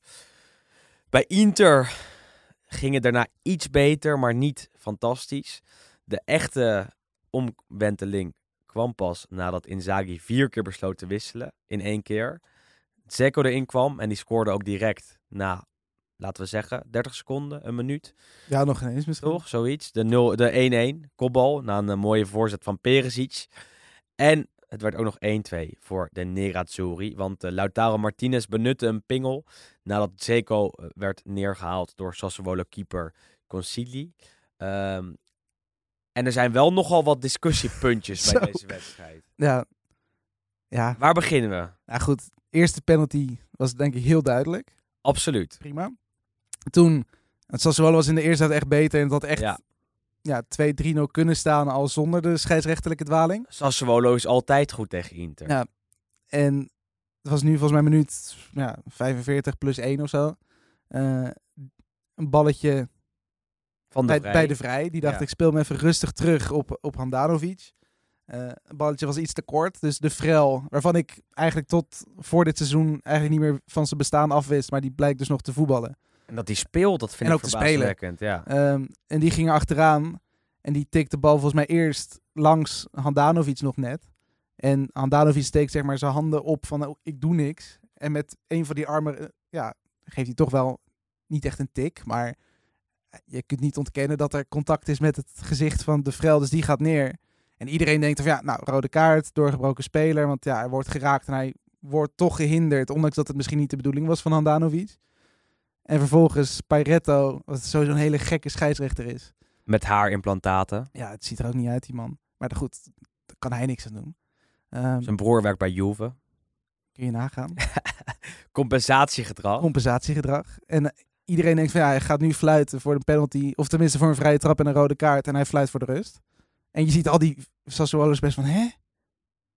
En ja, ik denk en wel jij dat- ook. Nee, maar ik denk wel dat dat een straf of een rode kaart was. En het lullige is dan, want dat is natuurlijk een van de argumenten die we natuurlijk ook bij hensballen vaak zien van is het bewust, is het niet bewust. Maar uiteindelijk maakt het denk ik niet uit als jij je handen zeg maar naast je hoofd hebt ongeveer van ik, ik raak hem niet aan zo met je handjes omhoog. Maar je raakt wel iemand, ja. Ik heb, sorry, hier niet een, maar ik heb hier niet een hele sterke mening over. je bent gewoon blij dat hij niet is gegeven, toch? Ja, en, en hij, hij, hij moet eigenlijk rood geven. Maar als ik even advocaat van de, van de blauw-zwarte eh, duivel, speel. eh, wat moet dan Danovic dan doen? Nee, tuurlijk. Nee, maar dat, is- kijk, het, het maakt het wel lastig. Maar het is niet omdat jij hem niet wil raken en er een poging doet om hem niet te raken. Dat dat dan zeg maar al voldoende is. Want je Laat raakt hem uiteindelijk zeggen. De Frel loopt tegen Handanovic op. Maar ja, dat is het. Ja, dat, zo, Dus wat moet dan maar zo kun je het ook zeggen. Je kan het ook andersom de- zeggen, toch? Nee, Als absoluut. Arm... Maar ik denk dat de beredenatie, beredenering van, Ja. de, van de scheidsrechter is, van Pareto is... eh, wat moet Handanovic dan? Want hij komt uit, oké, hij is te laat en daar gaat het al mis bij Handanovic. Eh, Ja, maar dat is ook een van de argumenten, denk ik. Ja, toch? dat de vrouw als eerste bij de bal is. Dus dat maakt het op zich niet uit dat de vrouw daarna tegen iemand aanloopt, denk ik. ja, maar dat is, vind ik volle- een maar het is volle- ja, nee, Dat goed. vind ik moeilijk. Vind ik moeilijk. Uiteindelijk, hij werd niet Uiteindelijk werd hij niet gegeven en, eh, en dat is eh, voor Inter was dat heel gelukkig. En goed, ja, tweede helft dus eh, vier keer eh, gewisseld door Inzaghi. De eerste trainer trouwens die dat deed in de Serie A was Ranieri ooit. Mooi. Cagliari Torino, Ja, toen ergens, volgens mij de eerste wedstrijd was Ja. dat gelijk na de... gaan we gelijk even doen. Ja, ja. Ehm, en uiteindelijk, ja, 10 minuten voor tijd, 2-1 Inter. Dus die penalty van Lautaro vond ik ook wat lichtjes gegeven misschien. nee, maar kijk, West. Maar daar kon ik wel inkomen dat hij... Als je, als je, Nee, die, als je nee, rode kaart voor Handanovic vindt, vind je het ook een penalty voor Inter. Als je het geen rode kaart voor Handanovic, eh, vindt, vind je het ook geen eh, eh, penalty voor Inter. Eh, het kan niet heb zo zijn... Ik heb wel mijn Juventus brilje natuurlijk maar, op, hè, maar Het kan niet zo zijn dat je het wel rood vindt voor Handanovic en geen penalty voor Inter. Dat, dat, daar, dat, in geen enkele wereld bestaat dat. Zelfs niet in de Juventus-wereld. Maar, nee. Goed, Dat- dat kan- nee, dat nee, kan nee, prima. niet. Nee, maar goed, het, het verschil tussen de eerste... Want goed, even de tweede situatie Ja. uitleggen. De bal gaat richting Zeko. Eh Concili komt uit, geeft eerst Zeko een schouderduw en pakt daarna de bal vast. Dat was wel voor mij het verschil in de zin Eh, van ja, uiteindelijk... nu, zet je het er gekleurd neer. Nee, maar zo was het toch? Hij geeft, hij, Hij, geeft hij, hij Zeko een duw. ook op zijn benen. Hij, de benen raken elkaar. Maar ik vind het... Is geen... Het is niet, niet een strafschop, maar ik vond hem wel licht. Bedoel ik te zeggen. En uiteindelijk, over, het, over de hele wedstrijd gezien, wint Inter ook gewoon verdiend. Maar ik vond het wel een, een lichte strafschop waarvan ik ze ook wel eens niet heb zien geven. En die rode kaart van Handanovic, die heb ik misschien in één van de honderd cases niet. Nou, ik ben Dus het ik- niet met Ik vond zeg maar de... de Handanovic deed het ook een keer tegen PSV. PSV Inter kwam hier uit en, en toen ehm, was hij ook te laat. Haalde die iemand van PSV neer. Heel het PSV-stadion dacht aan een rode kaart. Het werd geel. Ja, nu kwam hij weer goed weg. Het, het zal eh, iets in de klungel- klungeligheid zijn waardoor hij goed wegkomt.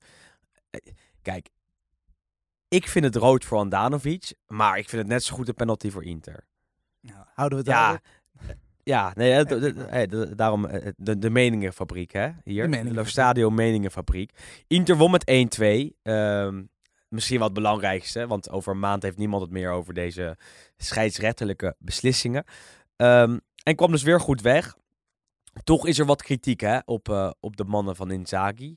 Eh midweeks 0-0 gespeeld tegen Shakhtar. Ehm, nu tegen Sassuolo toch weer een hele moeilijke wedstrijd. Ehm, de vraag van een luisteraar was... Hoe kan het dat Inter defensief zoveel minder stabiel is dan vorig jaar? Waar ligt dat verschil? Ja, die mag jij denk ik. Ja, ja, nee, ja, ik vind dan- als ik dan de vraag stel om dan zelf te beantwoorden. Maar ik denk dat dat hem is. ehm, en dan moet het niet een heel tactisch verhaal worden. Dat je met Lukaku in de spits heel anders kon spelen dan met Zeko. Want met Lukaku gooide content best wel eens op de, op de counter. Ook vaak nadat het al 0-1 stond of 1-0 voor Inter dan. Ehm, want dan kon je je ingaven en dan kon je hem wegsturen. En, en, en eh, met Hakimi erbij had je echt een hele grote counterkracht. Een hele grote countermacht op de been zelfs. Ehm, dat heb je nu niet, want Dumfries eh, is dat wel hè, als vervanger van Hakimi. Maar Zeko is eh, iemand die op FIFA een snelheid van eh, 28 zou hebben op de schaal van 100. Ehm, en die de bal wel goed kan vasthouden, maar die geen snelheid heeft om te counteren. Eh Correa heeft het ook niet. Eh, Lautaro ook niet. Ehm, en Alexis zit dit seizoen vaak op de bank, tot zijn eigen ontevredenheid. D- dus Inzaghi moet er wel voor kiezen, denk ik, om als hij alsnog gevaarlijk wil worden met zijn aanvallers, eh, moet hij ervoor kiezen om te gaan aanvallen. Om toch iets meer risico te nemen. Om toch meer te pressen. En dat doet hij dan ook vaak, of tenminste, dat proberen ze. En doen ze dat niet, en dat zag je dus tegen Shakhtar, dan worden er weinig kansen gecreëerd. Ehm, en tegen Shakhtar was er dan wel een kans voor Zeko, die die moet maken. Maar voor de rest heel weinig echte mogelijkheden om tot scoren tot te komen. En, eh, en dat is een probleem. En dat probleem is gecreëerd door de verkoop van je twee beste spelers. En door het wegvallen van Eriksen, die die paas kan geven. Ehm, dus ja, je moet wel. Ze, moeten aanvallen in, eh, in Milaan. En dat is niet eh, iets wat volgens de eigen identiteit ehm, een verplichting is. Want Inter verdedigt meestal. Maar ja, eh, ze wonnen wel met 1-2. Eh, Het is denk ik op dit moment niet goed genoeg om, om, om titelkandidaat nummer 1 te blijven. Denk je wel? wat, wat is jouw rijtje titelkandidaat op dit moment dan? Napoli, 1. Nou, kijk, vooropstellend dat het verschil heel minimaal is. Eh, dat, dat er bij Napoli heel veel redenen zijn waarom ze het wel zouden kunnen doen. Maar ook een paar redenen waarom ze dat niet eh, zouden kunnen worden. Hetzelfde geldt voor Milan. Hetzelfde geldt voor Inter. Hetzelfde geldt voor Juve. Dat zijn mijn vier kandidaten, hoe dan ook. En ik zou dan nu zeggen dat Milan mijn titelkandidaat nummer één is. Maar, hè, voordat mensen... eh, eh, eh, Ik ga dit wel weer natuurlijk op een maar, zetten. maar twee weken geleden zei ik nog dat Inter dat was. Ja. Dus dat is een iets wat, wat, wat, ja, dat is ook wel, dat is wel een, een, een, vloeibaar begrip. Dat is een vloeibaar begrip, want je, je kijkt die wedstrijden en je ziet dat Milan echt heel volwassen, heel scherp, heel goed is. Napoli ook, maar daar heb ik wat twijfels over de selectiebreedte. Inter heeft echt problemen, die, die op een gegeven moment echt duidelijk worden. natuurlijk door, de, door dat ze wel wedstrijden winnen. Maar op een gegeven moment gaat het wel ook ja, puntverlies opleiden. Zo is het. En, en, en eh, ik blijf erbij dat ehm, ze alles eraan hadden moeten doen om eh, Zapata misschien te halen in plaats van Korea. Of ik blijf erbij, ik, ik, dat, ik ben van mening dat dat zo is. Want Zapata brengt snelheid eh, in de spits. En in combinatie met zijn fysieke kracht zie je dat dat bij elke verdediging problemen oplevert. En Korea is niet een echte spits. En die gaat echt wel moeite krijgen om bij Inter een vaste basisplek te, basisplek te veroveren. Terwijl ik wel enorme fan van hem ben en, en ook eh, eh, heb gezien dat hij tegen Verona al beslissend was. Alleen het is maar één wedstrijd. Daarna heeft hij eigenlijk niets meer laten zien voorlopig. En Lazio gaat zeker niet meedoen, hè Wes? Op deze manier niet. Dat was ook een goede, dat was ook een goede voorspelling. Was dat, hè? Jezus. Zondagmiddag, de vroege middag, was Bologna met 3-0 te sterk voor de Bianco Celesti. Lazio kwam er niet aan te pas, op geen enkele manier. Eh, mede door een fantastische Moussa Barrow, eh, die een eh, hele mooie 1-0 maakte. Ja, nee, het was niet best. En het was natuurlijk vooral opvallend vorige week. Ja, toch wel vrij overtuigend gewonnen van Roma in de derby. Ja, En dan nu weer dit tussendoor. Ja, het is... Het, counterend tegen Roma, het is fantastisch. heel wisselvallig, maar dit was ook natuurlijk grotendeels wel ingegeven door de absentie van Immobile. En ja, ik bedoel, als je Immobile moet inruilen voor Morici, Ja, dan ja, je kunt bijna geen groter verschil hebben in kwaliteit tussen je eerste twee spitsen, denk ik. Dat is, Morici kan Nee, het is letterlijk alsof je, zeg maar, Wat een waardeloze voetballer. Benzema inruilt met, eh, weet ik veel. Noem eens een leuke een Hollandse spits, Michiel Kramer. Uchebo. Uchebo.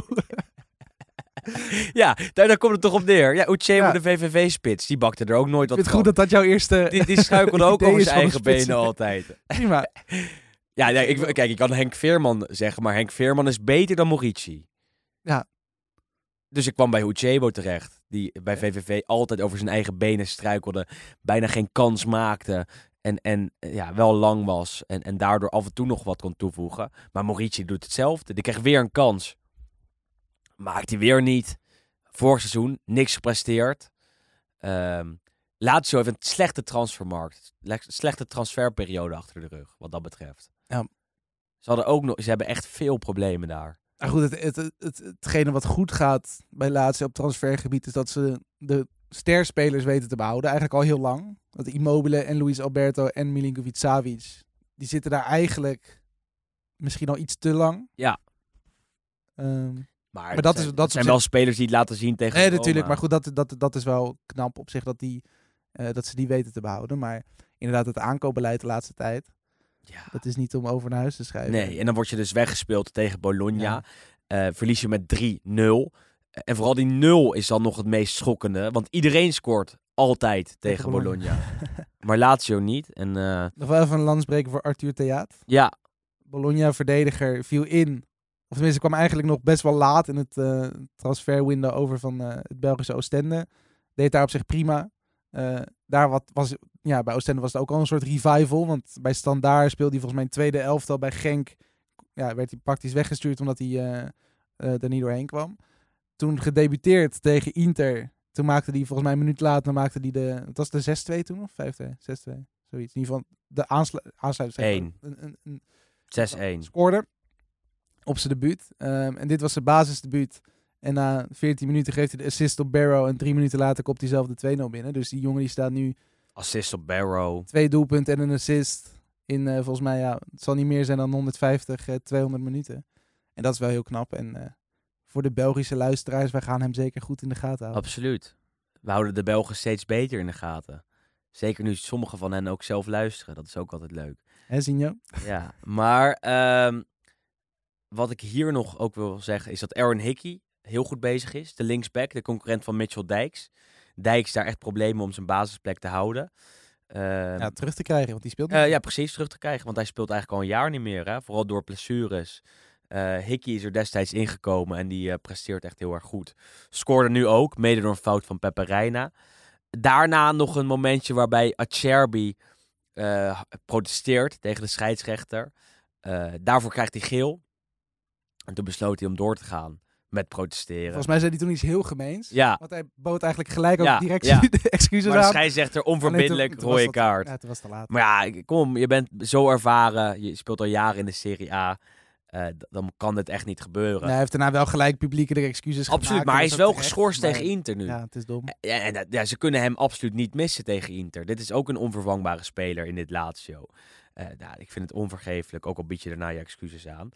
Eh, daarna Verona 4-0 Spezia, waarbij eh, Giovanni Simeone weer trefzeker was. Gianluca Caprari, ook overgekomen eh, en ook getransfereerd naar Verona, maakte de 3-0. Eh, en dat zijn wel spelers die opbloeien hè, bij Verona nu. Met, eh, na de het, e- het, enige, het enige waar ik bij denk, bij die Caprari, voor mijn gevoel heeft hij bij alle, of tenminste de, alle subtoppers in Italië heeft hij een keer gespeeld. En volgens mij scoort hij overal scoort hij een doelpuntje of 5, 6. En dan vervolgens raakt hij weer een beetje in de vergetelheid. En dan duikt Ja. hij dus volgende keer weet ik veel, in, in januari of zo duikt hij een keer op bij, eh, nou, noem eens wat. Dan gaat hij naar Genoa of zo. Torino. Torino. Hij, hij, ehm, hij heeft wel een mooie trap, hij heeft een mooie techniek. En dat laat hij ook wel redelijk vaak zien de afgelopen tijd. Scoorde tegen Roma, natuurlijk een mooie goal. En nu ook eh, eh, deze tegen, tegen Spezia, wat dus de 3 3-0 was. Het werd uiteindelijk 4-0. Krult hem echt prachtig eh, erin. Ehm, Spezia, eh, waar nog wel een onderwerpje is met een Nederlands haakje. Want eh, Jeroen Zoet eh, staat daar onder hevige druk. Eh, de afgelopen weken niet goed gekiept. Veel kritiek op hem. Eh, ook wel terecht, want hij zag er nu ook bijvoorbeeld bij de 4-0 van eh, Ja, eigenlijk bij drie, van de vier doelpunten. ja, waardoor ook heel veel Italiaanse media schrijven dat eh, ja, Zoet misschien wel de slechtste keeper in de Serie A is op dit moment. Is hij misschien niet, maar ja, hij laat het niet zien, dus ja.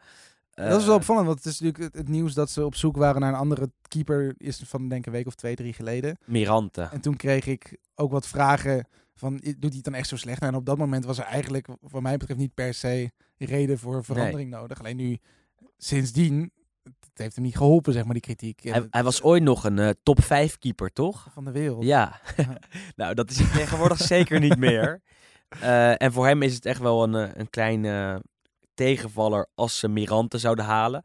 Die transfervrij is na zijn vertrek bij Roma. Waar hij vorig jaar nog echt wel eh, een paar keer onder, het, eh, onder de lat stond. Eh, bij Spezia staat trainer Thiago Motta ook wel onder druk. Dus ik denk dat we de komende weken nog wel wat trainings, eh, trainerswisselen gaan zien. Ja, dat, Jeetje, trainerswisselingen. dat denk ik ook.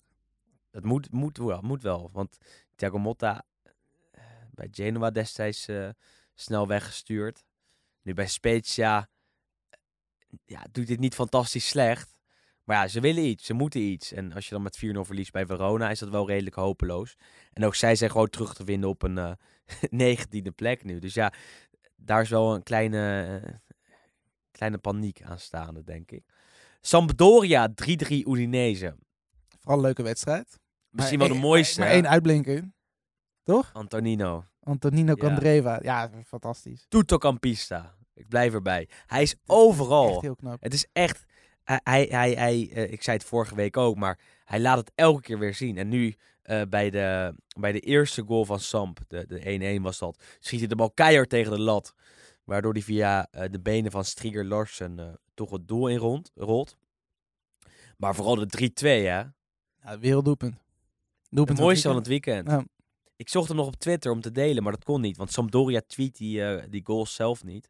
En die wedstrijd was ook niet uitgezonden in, eh, in Nederland. Dus ja, voordat je hem dan deelt, dan heb je... Ja, anders een, moet je een eh, illegaal dingetje. en Dan Ja, dat is ga ik niet doen. Riskant. Maar aan Ja, alle luisteraars, een, eh, zoek hem even op op het YouTube-kanaal van, eh, van de Serie A. Het is de 3-2 van Samp. En het is echt een, eh, echt een geweldige goal. Eh, hij jast hem echt van een meter of 30, eh, zou ik zeggen. Ja, tegen draads ook bijna in de Ja, kruising. echt Zo'n zo'n zo'n typische Candreva eh. Ja, zondagschot, hè? ja, zondag, dus wat dat betreft. Ja, het was echt heerlijk. Het werd daar 3-3. Eh, heel spectaculair, wat wedstrijden van Udinese normaal gesproken nooit zijn. Ehm, dit keer wel. En ja, voor allebei eigenlijk geen fantastisch resultaat. Ze schoten er niks eh, mee op. Eh, Roma, Empoli, om 6 uur. Roma eh, moest zich toch wel wat herstellen van die eh, verloren derby. Deden ze ook. Eerst eh, gewonnen in de Conference League eh, midweeks. En eh, zondag thuis tegen Empoli. Begonnen ze slecht. Wat kantjes voor Empoli via eh, Pinamonti, die van Inter gehuurd wordt. Eh, maar uiteindelijk maakte Pellegrini midweek zijn contract verlengd. Na heel lange onderhandelingen, kan je dat zeggen? Dat kan je zeggen. Eh, want daar zat een clausule in van 30 miljoen euro dat hij weg kon worden gekocht. Eh, die is er nu uit. Ehm, hij heeft een dikker salaris. Hij eh, wordt betaald als aanvoerder. Als eh, leider van het legioen, zei de commentator. Als boegbeeld van de stad natuurlijk ook een dat ook nog. Als, Een soort kleinzoon van Totti eigenlijk qua ja, opvolging. eh, bijna de laatste Romein in het shirt van, eh, van de Giallorossi.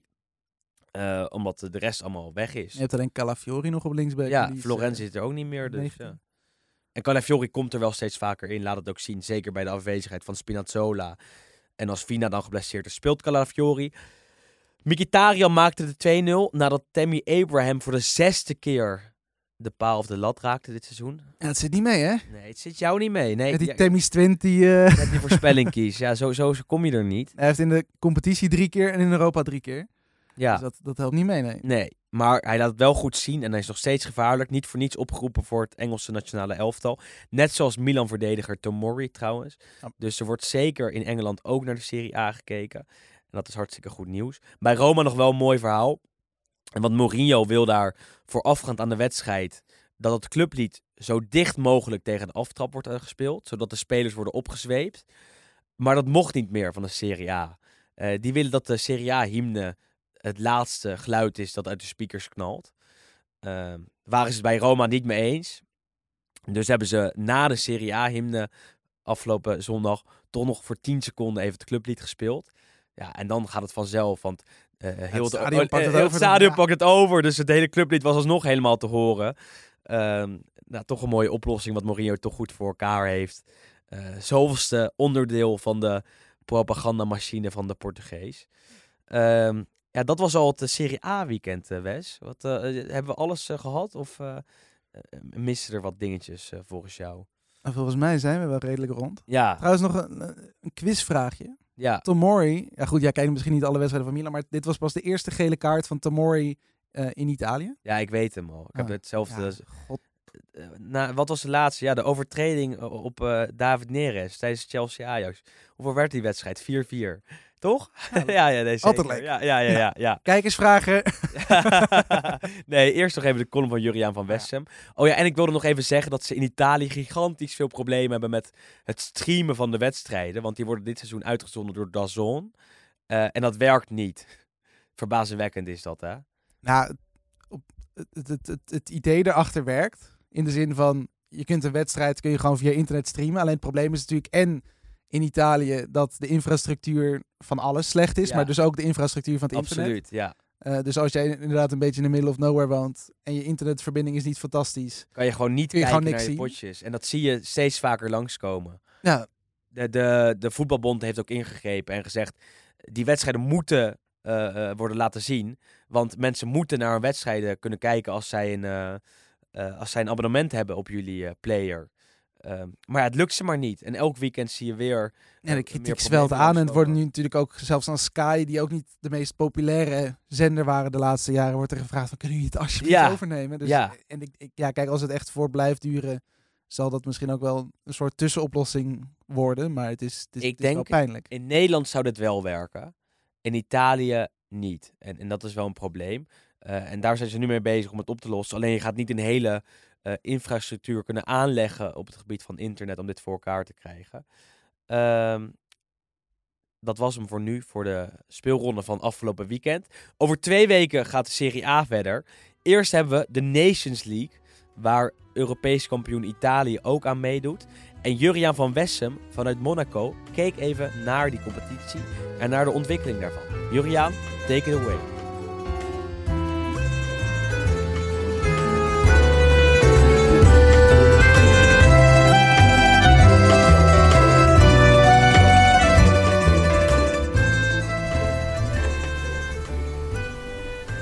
De komende week staat vooral in het teken van de Nations League.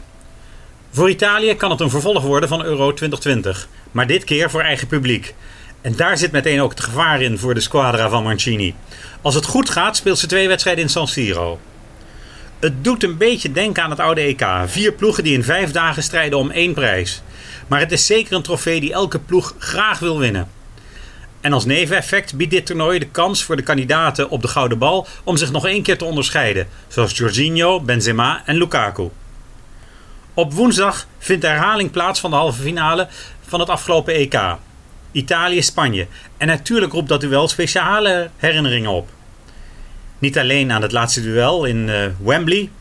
Dat werd beslist met die daverende strafschop van Jorginho. Maar Italië-Spanje is ook het duel van de twee succesvolste landen in de 21ste eeuw. Ze wonnen immers allebei de wereldtitel en daarnaast ook nog een continentale titel. Spanje zelfs twee, want het won de enige finale die beide landen ooit tegen elkaar speelden. Beide ploegen kwamen elkaar redelijk vaak tegen in het recente verleden.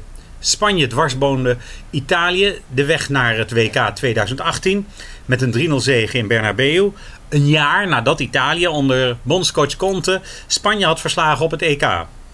En natuurlijk blijft de finale van Euro 2012 ook als een hoogtepunt voor het Spaanse voetbal in de annalen staan. De uitslag van 4-0 is nog altijd bitter voor de Italiaanse tifosi. Voor Roberto Mancini is het vooral belangrijk dat zijn ploeg zich niet voorbij loopt in het enthousiasme dat op het Schiereiland bestaat na de EK-zegen. De ploeg werd al een beetje wakker geschud in september toen er slordig werd gespeeld tegen Bulgarije en men niet verder kwam dan een gelijkspel. Maar sinds de laatste Interland, thuis tegen Litouwen, heeft de ploeg van Mancini het record van ongeslagen Interlands te pakken: 37. Het geeft aan dat er door de bondscoach bergen zijn verzet sinds Italië vier jaar geleden nog maar door Zweden werd uitgeschakeld in San Siro voor het WK. Italië begon aan de Nations League met drie gelijke spelen in de eerste vier wedstrijden. Maar die ene overwinning was wel prachtig in de arena. Waarin Spinazzola zich als aanvallende linksback onderscheidde en de oranje ploeg van Dwight Lodewegers werd afgetroefd. Barella maakte toen het enige doelpunt en die overwinning is ook volgens Mancini cruciaal geweest tijdens de opmars van de Azzurri in de afgelopen jaren. Opeens konden we Nederland met zijn middelen verslaan, vatte de bondscoach die victorie onlangs samen. In Bergamo pakte Oranje nog wel een puntje, maar dankzij overwinningen op Polen en Bosnië plaatste Italië zich voor de Final Four, die het ook nog eens in eigen land mag organiseren. Niemand kon toen vermoeden dat Italië als kampioen van Europa aan deze slotweek zou beginnen. In de eventuele finale wacht, Span wacht na Spanje de gouden of de bronzen winnaar van het afgelopen WK. Italië-Frankrijk is natuurlijk altijd mooi, zeker na de finale van 2000 en 2006. En het zou dan ook een duel zijn van de Europees kampioen tegen de wereldkampioen. Terwijl Italië-België een herhaling is van de kwartfinale van München. Wellicht heeft België van de vier deelnemers het meeste honger. En wil Lukaku nog één keer schitteren in San Siro. Het worden in ieder geval een paar mooie avonden die vooral ook de neutrale toeschouwers kunnen boeien.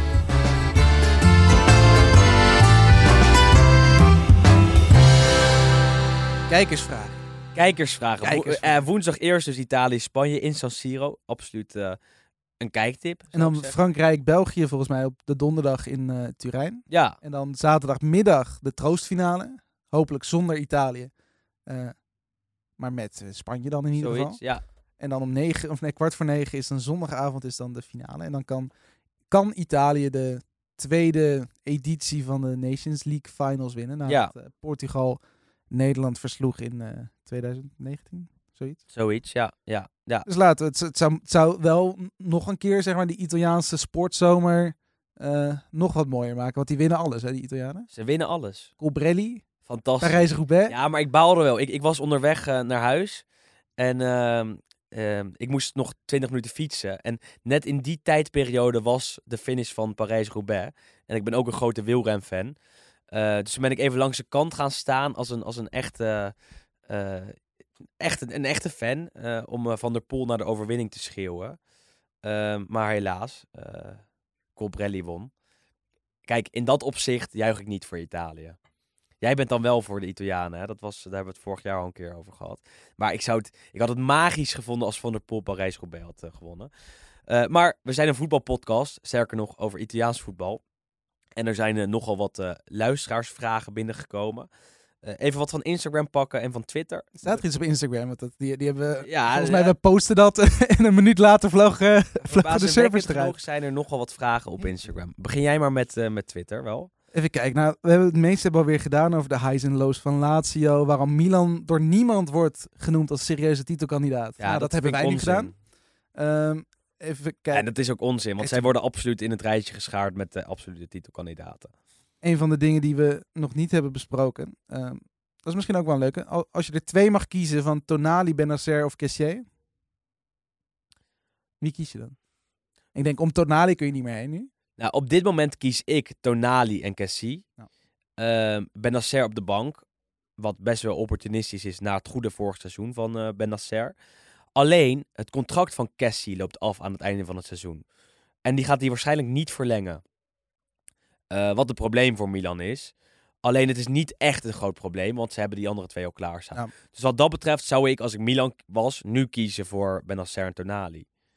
Ja. Terwijl Cassie de beste is. Hè, En van ik de denk ook wel dat Tonali en Kessier nog wel zeg maar de meest eh, overeenkomende kwaliteiten hebben. Allebei Ja. een prima trap en allebei ook wel echt meer brekers misschien dan Benacer. En dat, Benacer is fantastisch, en hè? dat Benacer gewoon technisch beter is. Dus ik denk complementair gezien is denk ik ook Tonali, Benacer of Kessier Benacer is wel de... Maar dat wij deze, deze discussie al hebben, zegt genoeg wel knap, over de selectie Ja. van Milan. Want eh, ze kunnen kiezen. Er is breedte en eh, dat is een luxe probleem. En dat hebben ze echt jaren niet gehad. Ehm Le- zo, Leao is een ongeleid projectiel, maar geniale voetballer.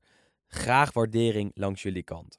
Nou, of hij geniaal is, eh, daar zijn de meningen over verdeeld. Maar de waardering is al eerder deze podcast geweest. Eh, is Ilicic zijn magie verloren, Wes?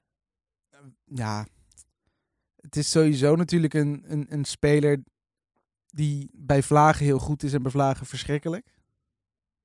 Wordt niet voor niks ook op de trainingen binnen de club bij Atalanta de opa genoemd, omdat hij gewoon heel vaak ja, ook een, een beetje over het veld sloft. Ja, Ehm, maar het is dit seizoen wel wat heftiger misschien dan afgelopen jaar. En toen was het ook alweer minder dan het jaar daarvoor. Dus je ziet wel echt die aftakeling. En ik zag ook iemand, eh, volgens mij was een van die jongens van de Koelkast, wat trouwens ook een toffe eh, Belgische podcast is, die zei, het ziet er een beetje uit alsof Josip Ilicic bezig is aan een soort, of tenminste in het midden zit van een soort midlife crisis. Ook gewoon qua, maar dat is ook zo, toch? ja, maar ook gewoon hoe die erbij loopt, hoe die... Maar het gaat ook volgens mij mentaal niet Het gaat gewoon niet zo, nee. Dus, dus die mentale problemen die hij vorig jaar had, aan het begin van het seizoen, hebben echt een, een, een flink effect gehad. Daarna is hij niet meer op die manier teruggekomen. En een paar eh, wedstrijden dat het goed was. Een paar maar- potjes. Ik, tegen, tegen Roma één keer, dacht ik. En, Ja. Of, of was het nog eh, daarvoor? Ja, ik weet het niet. Hij heeft daarna een paar keer nog goed gespeeld, maar niet, niet fantastisch. En ja, dat is toch wel gewoon jammer. En zijn rol is nu overgenomen door eh, Malinowski, die, die Die eigenlijk het echt wel ook fantastisch doet. Ja, zeker. Die ook wel frustrerend is hoor, af en toe, moet ik heel eerlijk zeggen. Eh, heb jij een Twitter-vraagje? Zullen we de laatste doen? Of heb jij nog een hele leuke? Nee. Eh, nee, ik heb geen... ja, Instagram lag er lang uit, dus er zijn weinig vragen. Dus dat, Ik heb er hier nog eentje over. meer gewoon even op jou toegespitst ook. Nou, Want jij kent natuurlijk als geen ander nu Edin Zeko. Maar de zwaan van Sarajevo, hoe, zeg maar, hoe erg heeft hij jou verbaasd? ten eerste is die bijnaam fantastisch. Ik vind dat een van de mooiste bijnamen die ik ken. De Zwaan van Sarajevo. Dan, dan denk je niet aan Edin Zeko, maar aan een of andere ballerina in, in, eh, in Ja, Bosnië. zo- zo- Zo'n hele, zo'n zo'n frelle nummer 10. Ja, ja, zoiets. Een, een, een, een, een Boban-achtige speler. Ik weet dat Boban uit Kroatië komt. Ehm, maar enorm. Zeko heeft me enorm verrast. En, en, en wel eh, omdat hij bij Roma de afgelopen jaren aan het eind van zijn Latijn leek. Hij eh, was altijd zagrijnig op het veld. Hij maakte minder doelpunten. Hij leek ook al jaren weg te willen. Ehm, en presteerde niet. De fans waren ook niet zo teleurgesteld dat hij wegging. En nu bij Inter bloeit hij weer op. Dus ehm, ja, dat is enorm verrassend. Je kan niet anders zeggen, denk ik. Ehm, maar dat hij nu al, eh, al eh, zo vaak heeft gescoord. Ik bedoel, met zes doelpunten ehm, uit zeven duels topscorer van de Serie A met eh, Immobile. Dan kan je niet anders stellen dan dat dat super verrassend is. En de eerste speler volgens mij die dat namens Inter doet sinds Ronaldo. Ja, Dus, dus slechte voorganger. En voor hem is het een goede plek, denk ik. Ik denk dat dat, dat jasje hem als gegoten zit. Of dat eh, die tutu in dit geval. maar. Mooi in het thema geweest. ja, dankjewel. Ja, ja, nee, hij verrast me enorm. Maar ik vind het wel leuk om te zien dat, dat, dat ehm, hij nog steeds heel erg goed is als referentiepunt in de punt van eh, de aanval. En eh, ja, nee, dat, eh, dat was mijn antwoord daarop. eh. ik denk niet dat hij eh, voor de langere termijn een goede speler is voor Inter. Nee, maar goed, maar dat is ook gewoon puur leeftijdsgezien, toch? Ja, en financieel was het nu interessant om hem te kunnen halen. Dus een andere vraag was hoe goed Inter het heeft gedaan op de transfermarkt. Nou ja, daar hebben we ook al door de podcast heen een antwoord op gegeven. Ehm, goed, had beter gekund. Hè? Dat geld dat in Korea was gestopt, is gestopt, had ik misschien liever toch bij iemand anders, eh, aan iemand anders zien, zien worden besteed. Ehm, maar dat is ook kortzichtig misschien. Dat gaan we nog even, even in de gaten houden. Ja, Wat denk- wel zeker is, Onana gaat komen aankomende Ja. eh, zomer. Want Handanovic is eh, ja, bijna afgeschreven. En Onana is, eh, ja, heeft ruzie met Ajax, is transfervrij. En gaat eh, de nieuwe keeper van Ajax worden. Van Inter eh, worden. van Inter worden eh, vanaf komend seizoen. Ehm meldt Fabrizio Romano en meldt VI nu ook. En eh, dat is denk ik een hele goede keuze voor, eh, voor de Nerazzurri. Wes, Ja, Het is twee voor tien. We hebben weer de ochtend bijna vol geluld Lekker. over Italiaans voetbal. Er was eh, veel om te bespreken. Veel leuks altijd. Luisteraars, of luisteraar, want je luistert dit waarschijnlijk in je eentje. Bedankt dat je ons weer hebt aangeklikt. En helemaal hebt uitgeluisterd ook. Heb jij eh, commentaar of eh, een suggestie voor een gast of suggestie voor een onderwerp? Dan moet je dat gewoon even laten weten via Twitter of Instagram. Instagram weer in de lucht. Facebook kan ook. WhatsApp, Of- of kan ook gewoon weer. Ehm, Alles mag. en dan vinden we dat eh, hartstikke leuk om te horen. Eh, we willen de vrienden van Microphone Media weer bedanken voor eh, de studio. FC Afkikken en Friends of Sports weer voor het produceren van deze podcast over Italiaans voetbal. Die dit seizoen populairder is dan ooit. We zijn zelfs gerecenseerd. Ze zijn gerecenseerd. moeten we het ook nog heel veel kort over Ja. De Smaken Verschillen podcast. Die hebben ja, Los Stadio ge... Ja, Ik wist niet wat me overkwam. ook even luisteren. Nou, Het was wel nadat leuk. wij al een keer gerecenseerd zijn door eh, Alex Mazereel van eh, ehm, destijds was het volgens mij voor de Vara. Ja, toen, eh, toen is de, de Ja, dat was oude media. omhoog, Zoals, zoals ja. Jordi van de Vef dat zegt, Veffie. ja, ja. Oude media, de Vara-gids. Maar toen was de weg omhoog al mooi ingezet. En nu Maar hebben we nu- de nieuwe media. Ja. Nou het, is, het wa- was een positieve recensie, zeker. toch? Ik heb geen zachte G. Jij spreekt ook Italiaans. Dus dat zijn de misverstanden die de wereld uit moeten, denk ik. Dankjewel. En wat was er nog meer? Je bent niet de stem van buitenbeeld. Nee. Nee, dat, eh, die eh, misverstanden zijn uit de wereld geholpen. Ehm, maar ook zeker even die podcast te luisteren. De Smaken Verschillen podcast. Hebben me gisteren geretweet op het Los Ja, exact. dus, en eh, eh, voor de rest is ook alles daar te vinden. Vergeet ons ook niet te volgen op Instagram, want daar komen altijd leuke dingen langs. En volgende week kunnen we via die kanalen misschien wel een mooi shirtje verloten. Of over twee weken, want volgende week is natuurlijk de interlandperiode. Kijken we even of we er zijn. Afhankelijk eh, van de, de titel, ja of nee misschien. Exact. Maar we hebben sowieso wat leuks voor jullie in petto. Altijd. Tot dan. En eh, we houden jullie in de gaten. We hopen dat jullie dat ook bij ons doen. Tot dan. Tot de volgende.